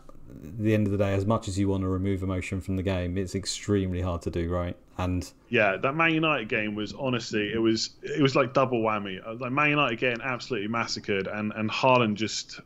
I, yeah. I, I, the second goal, I swore for this. I won't say it on the spot, but I swore for the second goal and and then after that I just laughed. I was like, I cannot believe what I'm watching. No. It was it was mad. I just and I just can't. And I know that's not going to happen. He's not going to get five returns every game. I fully get that, but it's just it's just it's it's, it's more of a risk thing. Is it is it worth that risk for just a couple of game weeks? Well, there's only about Maybe a point, a, a point, well, 0.4 between them in 13 according to review, and um, 0.9 between them in 14. So if you if you're saying is it worth a risk on, you know, under a point, probably not right? That's when you play. Yeah, the... maybe four, maybe fourteen. 0.9 I think is quite big. It's, it's but... significant. It's definitely significant. Yeah. yeah. I mean, these will change by the time we get there, and it's a long way away, right? But I think ultimately we're trying to plan for that. I think a lot of people do have Salah, and I can't see any reason. You know, we, I've said we already had the, the, questions about it. If you've got Salah, I don't think you're going to sell him. I just don't see how you can sell him personally. I think you just hold on because you've kind of bought a ticket now and you've got to see it all the way through. I think the worst thing you can do sometimes is make a plan, get on it, you know, for for good reasons, and then you know after one to two games of it not working, decide to abandon it. Um, I think that that's when it really can hurt you and go the other way. That's the way I look. I, yeah, and I think uh, again, like it, as much as the captaincy is a big thing with these players, and that's where the value comes. At some point, you've got to spend your money as well. Mm. That, that's the thing. Like you can't you can't just have value and points. We've got so players. much this season. Everyone's so cheap. Exactly. Yeah. And the thing that I really can't get behind, which I think annoys me more about the whole Salah thing, is a lot of people are suggesting he's not worth the money, you're not captaining, go to De Bruyne. And the point I keep trying to make is, for me as a non De Bruyne owner, there is only 0.4 million difference in that. So if I'm not going to own Salah because of his price, why am I going to own De Bruyne? Because I'm not, I'm definitely not going to captain him, mm. right? He, he's he's in the same situation as Trent is in. Every time City have a good game, De Bruyne is a good option, but he's not as good as Haaland. Mm. Just like last season, every time Liverpool have a good game, Trent's mm. a good option, but he's not as good as Salah. So the um yeah, the, the idea of going Salah to De Bruyne. I mean, this week obviously De Bruyne is better, but but where would you spend your money, weeks, right? Unless you're improving your bench all over, I think it's quite hard to spend the money. Like I said, I think it's pretty tough. Well, and again, there's only limited spots, right? So here, here's the main problem as I see it right now. Let's say I say uh, sell Salah to Foden, right? That gives me enough money to get Saka as well. So I could do Andreas to Saka and go for a five man midfield. Mm. But after that, I've got Mar- and people are saying in the chat that Martinelli's limping, so that's oh, interesting. Christ. Yeah, we'll have to maybe come on to that in a minute. But but let's say he's fit. I don't really want to sell him. Zaha's got good, good fixtures. I might not want to sell him, and I could then sell Maddison. But I've already got Saka and Foden, so I don't really need another eight different eight million pound midfielder. So it's just I, I, think on paper it looks good, but it's just too many transfers to get away from it now, uh, and I do, and I don't really think it's worth it to be honest. No, you're forcing it, and you're doing it based off of I think in the most cases, you know, the emotion of what's just happened in last week. You give it another week a lot of the time, and the thoughts change, like we've already said. So these players yeah, are all fantastic options. Arsenal, seriously, Salah, just one goal against Arsenal. That's all I'm asking for. It's not a lot. See, I wouldn't even mind that to bust. I mean, at this point, the Salah one won't even potentially hurt you, but Arsenal clean sheets do, and I don't have any Arsenal players. It's almost like I don't mind if Salah scores, even if I don't own him, just simply to, to bust the Arsenal clean sheet. What a strange world we live in. Um, okay, uh, we're going to move on. I'm just going to. I always do this every week. I just bring up the Man City team because because I get a few people that come here to follow me about Man City news, Andy, as you may may or may not know. Um, so I've put up a team here that I think are most likely to play this week. Um, just to caveat this, this is obviously before any injury news or anything, so I'll update this as we get closer, just based on my feelings right now. Um, to talk about really, I mean, for the pod again, I'll just list it. So Ederson in goal, we've got Ake at left back, Dias and Akanji at centre back, Cancelo at right back, Rodri, Silva, and De Bruyne in midfield. We've got Foden right wing, Haaland, Grealish left wing. Now, in terms of defence, we've touched on it. I do still think Ederson and Cancelo are only the fully nailed on people. I feel like um, who could spoil it at the back. So I think Gomez, obviously, people are talking about Gomez very cheap. He played very well against Copenhagen. Um, he could be an option and he could have forced his way into the team because he's done very well and he is more a natural left back than Ake. I'll just put the you know the slight sort of breaks on that in the terms he's not started a Premier League game yet. He's played in the other European game versus Seville. I think he's quite lightweight. And to me, he probably plays the away Copenhagen game as well because it fits that profile. So suddenly you're talking about him starting three games in six or seven days or whatever it is um, after not starting at all. So I'd kind of be surprised. So I think as a result, given the injuries we've got at the moment, I'm assuming Stones is out. Ake would probably play left back. If not, he'll play centre back, I think, and it'll be Dias that probably drops out. I think Akanji's probably close to nailed for this one. I do think long. Mad that. I do think long term Laporte is definitely the best option. Now I just want to touch on that. He would he for me will be will be in their team eventually, but the fact he's been out for so long, he came back for one game. Is Pep really going to play him two days later straight away? I think again he'll probably get the Copenhagen game. It's an easier game to bring him back into it, just from a fitness perspective. I mean he he, he um, got 98 or something successful passes in that game. Was you know imperious. They kept the clean sheet. I still think Laporte and Dias, which played that game, are probably their best their best two at the back. But there's enough doubt now, right? There's enough doubt. So I don't think you touch him yet. It could be that the medical department say Laporte's absolutely fine, and if that's the case, Laporte would play. But there's just too much doubt in that area for me. So I think that's most likely the back line. This is also based on the on the perception that Rodri is going to be fit and he's going to be coming back. I mean, we don't know that. If he's not fit, the one that's probably likely to spoil that attacking lineup is Gundogan somewhere. Gundogan could maybe come in for Rodri and it stays the same, or potentially Gundogan comes in for Silva, who's played a lot of games recently, um, you know, or he could even come in for Grealish and Silva ends up playing on the wing, or Foden would be on the left in that scenario. You know, the, Gundogan could spoil that that attacking lineup, but um, outside that, I don't really see it. Mahrez played very well, but I can't see him playing two games back to back. To be honest with you, um, don't think it suits it. And I think that front line is. You were talking about teams that have their best lineup, and obviously Pep. There's no such thing, I think, but I think in any sort of general game where you don't take the opponent into account at all, that's probably their first choice front three at the moment, right? And I think that's that's likely to, to be it again. Yeah, let's go. I think Grealish has looked. I mean, he obviously spoke himself about how people are saying he's not played well, but um, you know, Pep obviously thinks he has, and I think he, I think he generally has. He just hasn't got that same output that everyone else has. So, mm. yeah, it's looked pretty good. Foden nailed on, as we spoke about on Spaces yeah. uh, a few weeks ago. Pretty much nailed on. Start of the season as well. I said it. He's, he's the boy. He's going to play. You know, he's not he's not going to be totally nailed on, but he's going to play nearly every game, and he's played every game so far. And his data's been very strong again. You know, there was lots of accusations. Get, we touched on this already. He's playing too wide. It's not really working. The number eights are doing well. I haven't seen, you know, Gundogan disappeared after the first three weeks. He's he's playing very well, Gundogan, but he's suddenly not the support striker for Haaland. You know, Pep will change it about. He'll, he'll find what works for that particular opponent. You know, Foden could, might not be anywhere near as influential in the next game. You just don't know. But his data remains strong, and I think he's just a very good option. Foden. I think he always has been, and he continues to be. Not just because he scored a hat trick. Yeah, no, I, am I'm, I'm a, oh, yeah, I, I love him as well. I think obviously we talked about how how many minutes he gets. Like a lot of times, I actually considered getting him for that Bournemouth game. That's the only time I've really considered him all season, and then after that, it just hasn't happened. So I'm, I'm not. I, I, I mean, real quickly, game week 13 onwards, if you can only have one, have you even looked at Saka versus Foden yet? No, I think that's... I've not even looked at it, but okay, fair enough. But Saka and Foden will be right near the top of my list, want list. Absolutely. Yeah, I think yeah. it's going to be. I think for me, it's going to be difficult if I can only choose one. I'm not quite sure yet. Okay, I'm so, I'm impressed that you've probably sort of looked at that already, but I suppose it's part of your job now, right? You've already got yeah. Yeah, I'm, I'm always looking ahead these days. Always love it. Okay, um, I think that's just about everything I wanted to cover in terms of the slides. Um, we've got a few questions from the community. We've been going for an hour and 15 already. Apologies, Andy. I told you I'd only borrow you for an hour. Um, we probably covered a lot of these as we've been going along. Um, but I shall throw some at you. So we've already covered this Sooners question about the model. We've done Liverpool. Um, done one premium. That came from many. Okay, I like this one from Banger Podcast. So FPL Banger Podcast. He says free hit in 12. Maybe you've already had these questions on your videos and stuff, but he's citing it, and I get the logic from it. He says you can keep your City and Arsenal, and you can even buy them, you know, this week or in anticipation for Arsenal versus Leeds. And obviously they've got very good games after, and we just saw they are right at the top of the um, the XG ticker that we looked at. So I think in principle it makes sense, but are you having that or not? The, the thing for me is I, I quite like using the free hit when we can can kind of almost like pre-planned. So we know that. Pro- I mean, Ben knows probably more than me, but after the World Cup, there's probably going to be a time where we know weeks in advance that there's going to be a blank, and we can start preparing for that by taking out players that are going to blank that we don't really want, putting in good players either side, free hitting in all the players we don't want. Right, same as usual. You know, the same tactic we do every single season.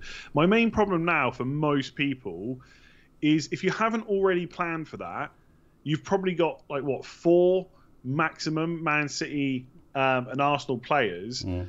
and they. I guess you get the Southampton at home game, so I kind of get the thinking. But then they run straight into Liverpool away, and I and I know the way things are going, like the way the teams are playing, Man City might win that game. But I still don't see that as a game they're going to go and put four or five goals past them. So I feel like you're only buying an attacker for like one of the next two game weeks, and then they blank. And I just, I just can't, I just don't think it's worth it.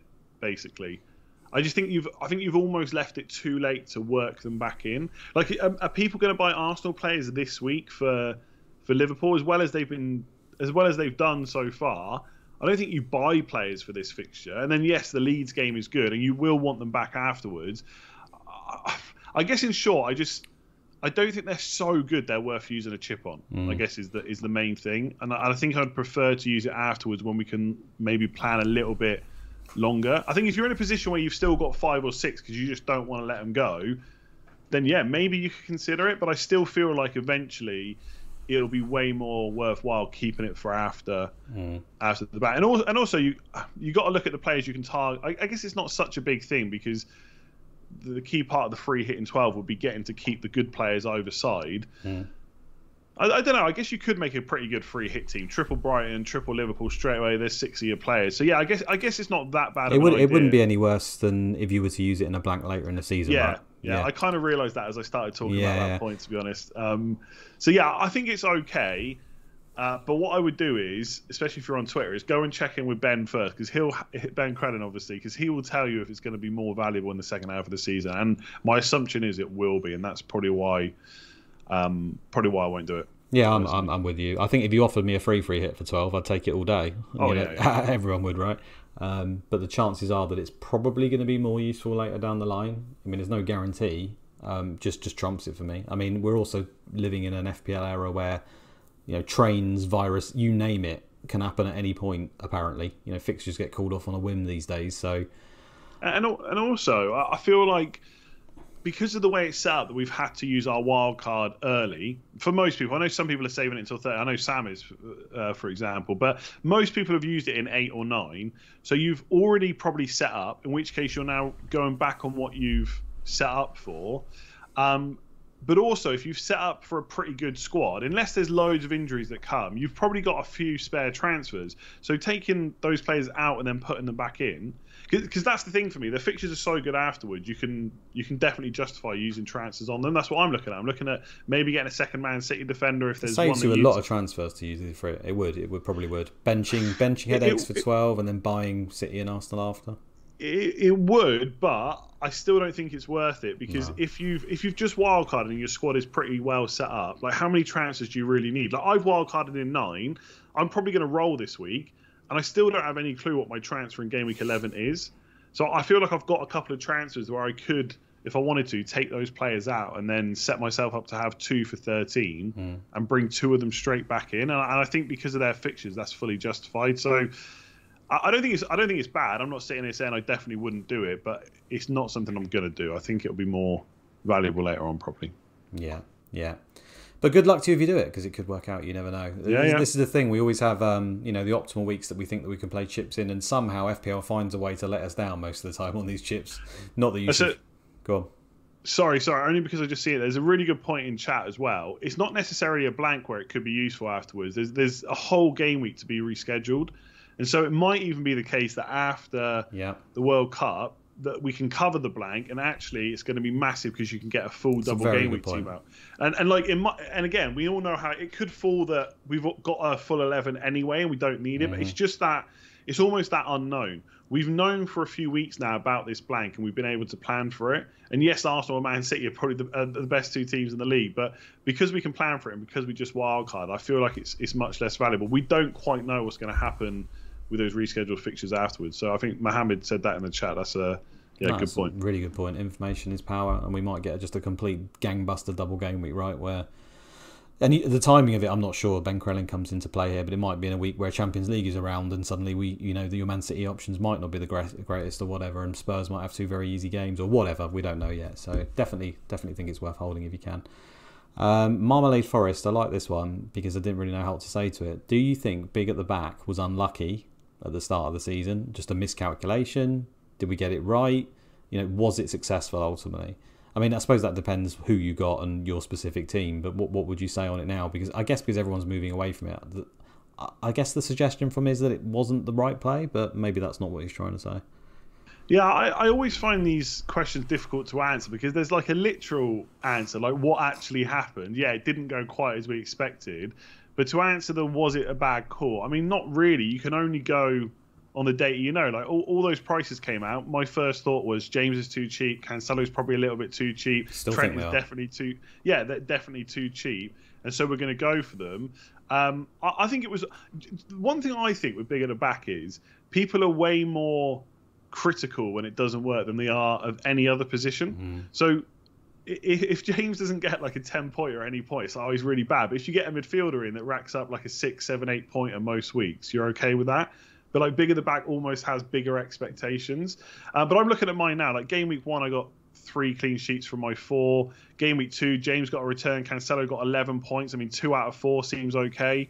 Um, the week after that, I had five. That was really bad in game week three. But then straight away afterwards, Cucurella gets five, James seven, Gabriel nine, Trent 17. So that was game week four. You know, game week five, Cancelo gets a return. The other one's down. I think I think Trent has probably killed it a little bit. And after kind of game week six onwards, it hasn't been that great. But actually, no. Do you know? What? I'm looking at my. Sorry, I'm going through the game weeks. I'm talking like game week six wasn't great, and game week three wasn't great. But then I come on to game week eight, and I had Cancelo nine, Gabriel six, Trippier five, Perisic two. I mean. I think it's. I think it's been all right, to be honest. I, I, don't think it's been as bad as people make out. That was my answer. That was my, my answer. Yeah. Was it was absolutely fine. I think it was the right play. I'm not, you know, I'm not just going to be stubborn. I do genuinely believe it was the right play, um, and I perhaps think it was maybe slightly unlucky as well. I think it probably could have done a little bit better. Um, mainly Trent is what you said. I don't think anyone would really have anticipated Trent take that one haul away, um, being as bad as, he, as he's been in terms of points. Anyway, I'm not talking about anything else. Uh, so yeah, I think it's fine, and I don't think um, that changes. I think there's still great options. I still like we already talked. Reece James is still would be top of my wish list. I still wish I had Trent in my team, despite some people questioning it. I I would still like to have him if I could. You know, Cancelo I still like for this point. And I think over the season, these guys are going to be right near the top and they're going to end up being crazy value again. I just don't see any world where that doesn't happen, really. You know, every season we seem to be here where we question it at some point, and nearly every season I look at the clean sheet totals, and Man City and Liverpool have got 20 clean sheets yeah. again. And I don't see anything that really necessarily tells me that that will change. Yes, Liverpool might be slightly below that this season just based on what they've achieved so far. Um, but I still think they've got time to sort it out. To be honest with you, I mean, still Van Dijk isn't suddenly like a terrible player. He's still one of the best centre backs in the world. You know, they've still got Robertson, who's been injured this entire time. They've got one of the best goalkeepers in the world. I'd say Matip is an excellent player. You know, yeah. it's only a matter of time for me that they sort it out eventually. Yeah, I mean, if, if we're looking, if we're saying 13 onwards is what we're looking at, because obviously the blank does play a part. I think we'd all happily have Cancelo. There's a chance Liverpool turn it around. We all want Reece James. Everyone is saying that Trippier is good. Arsenal's fixtures are good, so you could go for an Arsenal defender as well. So straight away, that's already five defenders I've named that could do all right. So I think it's just it's similar to what we've spoken about with. Um, you know, selling Salah and, and, spreading that money. It's just about how many transfers you can use to pivot, and everyone's just wildcarded and gone to three at the back. So is it now worth shuffling to four or five? Mm. Probably not. But I do think there's a bunch of defenders that will do well from 13 onwards for sure. Absolutely agree. I think all the other questions we've covered generally as we've gone along. So um, I don't think we should carry on. I think we should we should just end it. You know, there's no style here, Andy. We just sort of pull the plug and go see you oh, later. Good, yeah. yeah. all right. Fair enough. uh, let's have a look in the chat. Is there anyone there chatted at all that anything that's useful? You know, I'm not saying that you know your comments are unuseful. They're all very useful. I'm sure. Um, what have we got? Guéhi or Dunk quickly? Who would you pick? You've got Guéhi, so I assume you pick that from Matthew Theron. Uh, yeah, honestly, I'm going to cop out a little bit with this answer. Right? I've said this for a while now for cheap defenders. You need to go and look at what Guéhi weeks you need them. I think if you're if you're going to have to play them every week, I think game might be slightly better because of the fixtures. But if you're looking to cover certain weeks, like game week 12, for example, then Dunk is better for me. Okay. Yeah. Rodney says thoughts on Welbeck. We briefly touched on that earlier in the show, but yeah, not interested. Yeah, it's hard to make a case for him. I love him as a player and as a person. He seems like a fantastic lad, but and 12 he could he could do very well, but I just you know goals aren't really his thing, I guess. And maybe under the new manager, but we'll see. Um, season long data tells me that it's not it's not usually that good. Well, he he had a bit of a resurgence at the back end of last season, right? And even at the start of this season, he was good again as well. So maybe I'm doing him a bit of a disservice, but I just think there's other better options. For sure, yeah. Yeah. Um, I think that's about it. I'm not going to go through it. It's just saying about Martinelli being injured, and that starts to depress me. Um, yeah, we'll see. I could have Mitrovic, Martinelli, Nico Williams potentially not playing, and Patterson injured, and I wildcarded two weeks ago. So um, I, I, think they said that um, he got injured, was walking gingerly, and then he um, then he started moving freely again. Then he came, then he was subbed. So okay. hopefully he'll be okay. We'll find out tomorrow, I guess. I haven't got anyone else to play there, have they? I mean, who would they even play? They could play Nketiah maybe on the left, of course, possibly. Of course, they could. Yeah, might be an option. So they're not going to roll out Pepe, are they? Is he even still there, Pepe? No, he's gone. Is he gone? Is he gone? Is he? There, there's another guy. I can't remember who it is. Now. I'm sure there's another guy that played there in the Europa League, possibly. But um, I, I would assume it. Well, not Oliveira. He obviously no, he didn't mean him. No, um, is it? I, I, he might have played in a different position. Is it Marquinhos? I think. Oh, okay, yeah. I don't know if he plays off the left, but um, yeah, I would assume Nketiah would be the main one. He yeah. played there a little bit in pre-season, so but hopefully Martinelli's fine because I don't even know where I'd go. I honestly don't know where I would go. Trossard. We talked about it. to be yeah, actually, do you know what? It probably would be him or Rashford, I guess. Oh God, no. God, I can't say that. That's the bias coming out there, surely. Oh, he's been playing well, let's be fair. Anyway, anyway, I think we'll end it there. Thanks for joining us, guys. Uh, big thanks to Andy for, for stepping in for Sam. I really appreciate that. He's done me a favour there. Um, if you could, um, we hate doing it, but you know the old likes and subscribes they do get us noticed, and we are trying to grow. So if you've enjoyed it, um, then please do drop one of those. That would really help us out.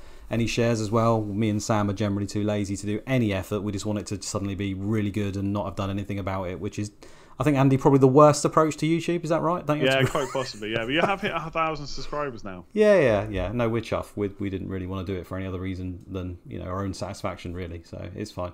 Uh, thanks a lot, guys, and we'll catch you on the next one.